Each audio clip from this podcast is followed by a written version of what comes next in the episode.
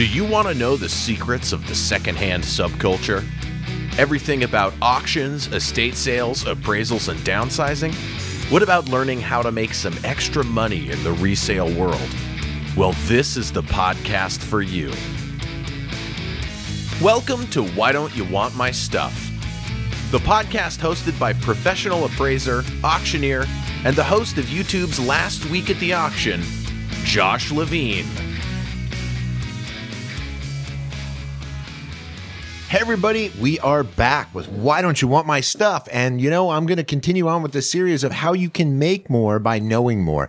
There are so many things in the antique and collectible world that you need to know if you want to make money with a side hustle, if you're downsizing, helping somebody downsize, having an estate sale, yard sale. Uh, there's so many things out there that I've seen people throw away uh, or just just the lack of knowledge. One of the things that used to drive me crazy is when families would come to me and they'd say, "You know what? We're not ready for you yet. Can you wait?" And I'd say, "Do me a favor." Don't clean the house out before I get there. I'm telling you, you know, you're going to throw away something that's valuable. And some of them would take that so literal that they would leave all the food in the house and everything for months and months and months. And, uh, you know, and then some would t- just be like, oh, he was just kidding. We know better. And they would go and I'd end up, uh, hoping that they had the dumpster still in the yard because we'd go dumpster diving. I'll never forget watching an entire antique, uh, Christmas collection that got thrown in a dumpster, get poured on while they were telling me they threw away all the stuff. And oh, it was sad. I did rescue a few few thousand dollars, but uh, a lot of the boxes, original boxes and stuff got ruined. But anyway, I can tell you sad stories too. But what I want you to get out of this podcast and everything is really the empowerment of knowing a little more than you knew before. A lot of a lot of uh, season collectors and uh, um, resellers listen to my podcast and watch the YouTube channel and stuff, and they'll be like, "Oh, I knew that. I knew that." Yes, I expect a lot of you know it, and a lot of it I glaze over because I may not even be a subject matter expert. A couple of things I'm going to talk about, I'm just giving you to put it in your head to look for these things because I every one of these things have an expert an expert and that is actually a problem sometimes. I'm what's called a generalist. I know enough about enough to be dangerous in several genres. Uh, and I have found that has served me well through ups and downs of the economy, ups and downs, you know, in collectibles, like something's hot this month and not, you know, you don't get pigeonholed or stuck in, when in your buying and reselling, you know, for to make a living. So, and also in downsizing, or you don't get stuck on the fact that something was worth a lot of money and now currently isn't. It's called in psychology. There's a great book uh, called uh, Irrational Predictability. Um, Dan Ariely, if I pronounced your name wrong, I apologize. That book is phenomenal about the psychology of how people think. And there's a great um, section in there on what they call a price anchor. And that's when grandma told you something's worth something and it's sticks in your head like it you hold on to it like an anchor. It could never go down you know supply and demand as it no, doesn't play into grandma's chest of drawers that she told you was worth $1500 and at the time she told you could have been worth $1500 it could have been 1987 and people cared about you know this period of antiques. Well now all of a sudden it's worth $200 but you say no it was worth 1500 so by now it should be worth 5000 just like everything, everything always goes up. The values always go up, but it's not true. We know that. So again, knowing more about these genres can really help alleviate some of that when you go, wow, nobody wants that anymore. Maybe I'll get into this. And there are things that as I'm, as I'm doing this podcast, I'm learning every day. Like I had told you, I shared with you a couple of uh, weeks ago about uh, cassette tapes. There's a lot of things in here I'll share with you and they'll be maybe they're hot right now, maybe they're collectible now, but three three months from now, maybe they're passe, or maybe they've even gone crazier. And some of you experts in each one of these genres, I you know I love when you send me uh, some input and you email me and tell me what you think about these things because let's just jump in. Okay, that was a lot of diatribe there. So I'm going to jump in. First one I'm going to go into is barware. Barware is one of those ones. It's it's the genre I'm going to call it. It includes cocktail shakers, uh, tumbler glasses, especially those mid-century barware pieces. So think Mad Men, you know, think the, the 50s, 60s tumblers. You'd see anything a scotch would look great in, which is anything, Dixie cups included. Although it eats through a Dixie cup. Yeah, they look really good in your, scotch looks good in your belly too. Yeah. But, um, it's, barware is what you're looking for. The, you know, martinis are back in, well, martinis have been pretty, pretty cool for about four or five years, but the barware and COVID, they said had a lot to do with it. People were having online cocktail parties via Zoom. And it was like, look at my, you know, look at my, uh, cocktail set I have. So you're looking for the shakers, the tumblers, the sets, the more ornate, the better. Uh, Georges Briard, they're, they're the uh, fancy prints where it's like that that plastic coat on the outside of the glasses and that mid-century look. That's really in right now. I just saw a Zeppelin cocktail shaper, shaker from the 30s. It was shaped like a Zeppelin and it brought $4,000. Yeah, you'll find that. And at Goodwill, it would be there for 10 bucks because most people don't know that. So look at those cocktail shakers. Again, obviously make sure it's not a reproduction from, you know, cause as soon as this stuff's cool, IKEA's making it, Target's got it, all that stuff. So they'll make reproductions of them. But when you pick up a real one and feel it, you'll know. And also just look at the bottom, check out the name, Google it, you'll figure it out. Barware. Again, when you're cleaning out an estate, that's the kind of stuff you'll find. Uh, think again, Mad Men, Playboy Mansion, you know, that kind of, that, that vibe. So that's one I wanted to share with you. Another one I want to share with you. And this one is, is one I have literally probably, gosh, I know I've sold for myself and clients over two, three hundred thousand dollars worth of fountain pens. I've sold fountain pen collections, pens. Look for pens. They are in drawers. It's one of the first thing people do when they're cleaning out a house. They pull out mom's junk drawer and they dump it and they don't realize dad had some nice fountain pens. In the 1920s, 30s, 40s, 50s, Parker, Sheaffer, Mont Blanc, uh, Pelikan, Wahl, gosh, there's so many different pen manufacturers. And you have to understand that was, that was the iPad. You know, this was, the iPad was a piece of paper and this stylus, your, your pen was, they were very expensive in their day too. And again, you're looking for fountain pens. There are some dip pens from the 19th century and uh, early 20th century that are valuable. There's also some that are made out of gold and sterling silver, etc. And some of it, that's the intrinsic value there. But Parker and Wahl and Mont Blanc and Pelikan, they have these pens, you know, they had 14 karat gold nibs and all this. And again, someone will look at it and go, Oh, it's an old dried up pen. I, I can't use it. Well, someone out there on eBay wants two, three hundred dollars, give you two or three hundred dollars for several of these. And if you find a drawer filled with them, yeah, cha-ching. So, and again, they're not all worth a fortune, but 20, 30 bucks a pen. And if you found $20 in grandma's drawer, wouldn't you want that $20? So yeah, it's, you know, that's what it is. Now, don't do this if grandma's still alive. She wants that $20. So give it to her. But anyway, I just want you to be on the lookout for pens. That is one that just recently, gosh, when I say recently, I always have to subtract two years because of COVID, two years for going out of business. Uh, okay, five years ago. Wow. does that, is that what happens when you get older? You start telling stories like yesterday, five years ago, you know, um, a lifetime ago for, for a small child. Uh, I was at a house, uh, off a cactus here in Phoenix and, uh, the family had called me in to take a look at the estate and I walked through and the first thing I did is I walked into the office and I said, uh, what's, are those pens in the garbage can? And they're like, yeah, we just emptied the drawers out so you could see the desk.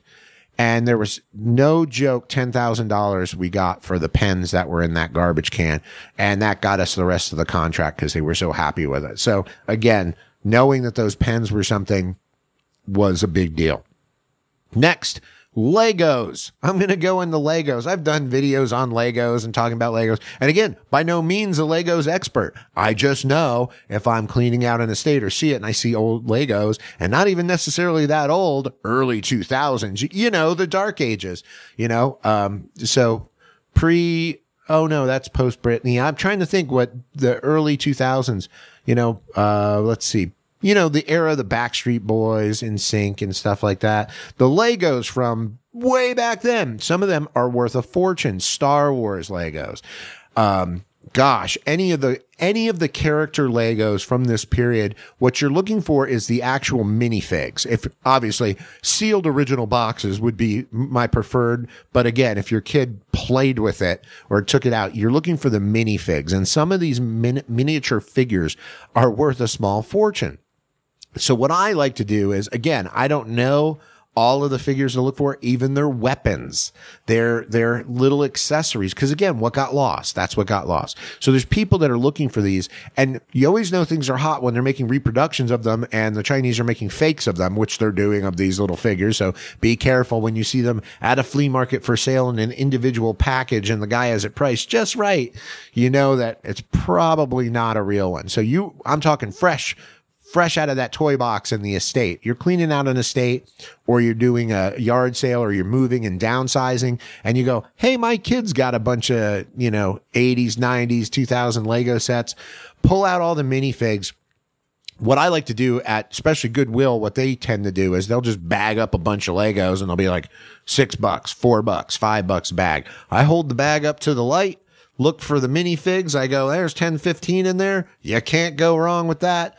I'll buy a bunch of the bags. I'll lay it out. I'll go, I got 20 miniature figures. I put them together as best I can, take a shot, put them on eBay. And then after I get 150 bucks and I go, that cost me 20 bucks for the four bags I bought. I got 150 bucks. That's a good investment. So, and not a lot of work and a lot of fun. And then you take all the extra Legos and all the other stuff and just resell that as a pile by the pound. It's money. It's a money making business. All right. Legos. Keep an eye out for those. Another one that's a, I like junk drawer stuff, playing cards. There are a lot of sets of playing cards out there that are collectible and they all have different genres of why they're collectible.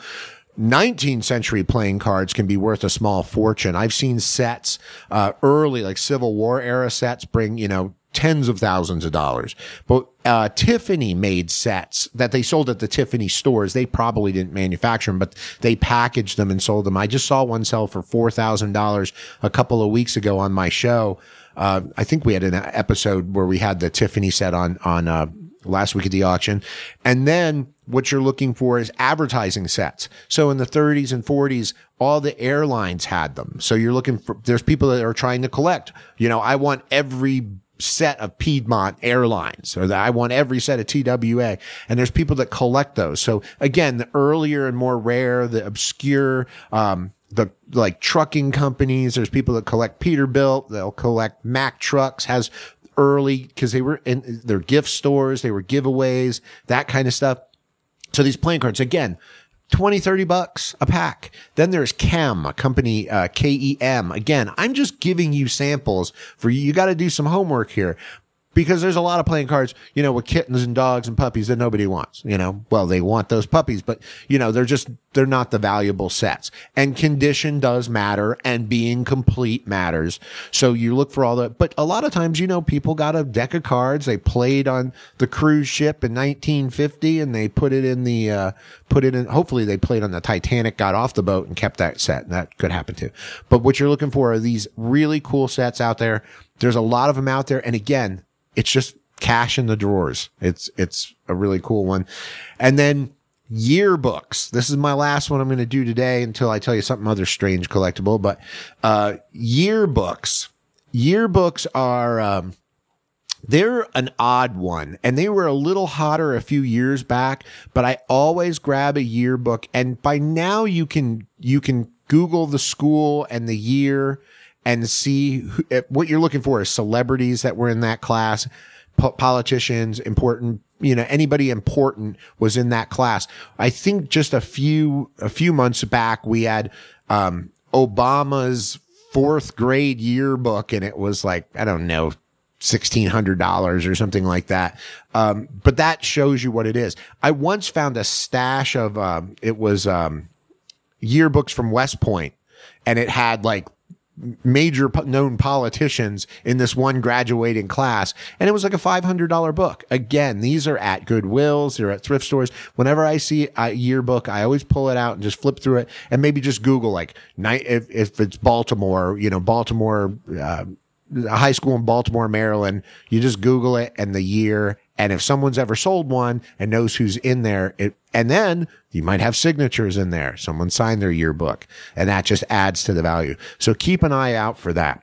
So I think that's all I got for you for today. I know people can only take my podcast in short, uh, in short stints because I'm annoying and, uh, lovable and, uh, yeah, but I got a strange collectible for you today. Which one am I going to give you? Dental tools. This is in honor of my my friend Terry Work. By the way, I should be on his podcast one of these days. He keeps threatening to have me in there on a Saturday. Um, Terry, uh, I was. Uh, people collect dental tools, and the older the better, especially early uh, early dental tools, uh, dental cabinets are quite collectible. And uh, man, I'll never forget the time uh, someone brought me an entire like mouth uh, full of like gold fillings, and I was like, "Oh, so it's worth it for the gold?" They're like, "Yeah, the gold and the collectible value of dental tools." And the set sold for like twenty thousand dollars, and it was about $8,000 worth of gold. So it wasn't about the gold. It was about the really cool historic value of these, these pieces. So dental tools. If you see anybody's got an old dental cabinet or anything like that, any old medicine, that's money. Strange collectible, especially when you're selling par- partials. I'm not kidding. Like old partials and yeah, people like that. Some jaws, you know, side of a jaw. Yeah, really hot. I want to see that in, in your, uh, china cabinet when I come over to your house. That's all I got. Why don't you want my stuff? Let's talk next week. Thank you for listening to Why Don't You Want My Stuff with Josh Levine. If you're interested in learning more or becoming an expert, please follow and support the show by rating us on your favorite podcast player. Engage with us. If you have ideas or questions, send an email to josh at joshlevinespeaks.com or you can visit www.joshlevinespeaks.com. We'd love to talk about your question on the show.